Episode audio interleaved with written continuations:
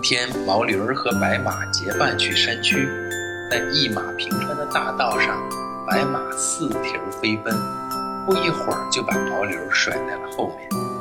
白马回头见毛驴儿摇着两个大耳朵，不紧不慢地走，非常着急，便朝毛驴儿大叫起来：“嘿，看你那慢吞吞的样子，我们什么时候才能到地方呀？你真是个庸才！”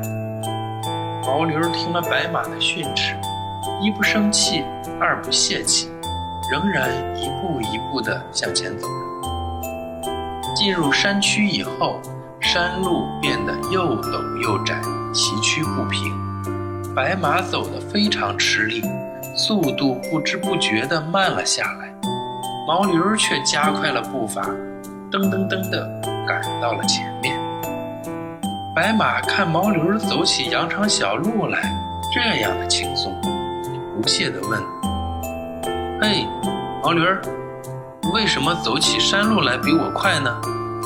毛驴儿回答说：“术有专攻，各有所用，在一定的条件下落后的，并不都是庸才。”马听后，对自己刚才的失言倍感羞愧。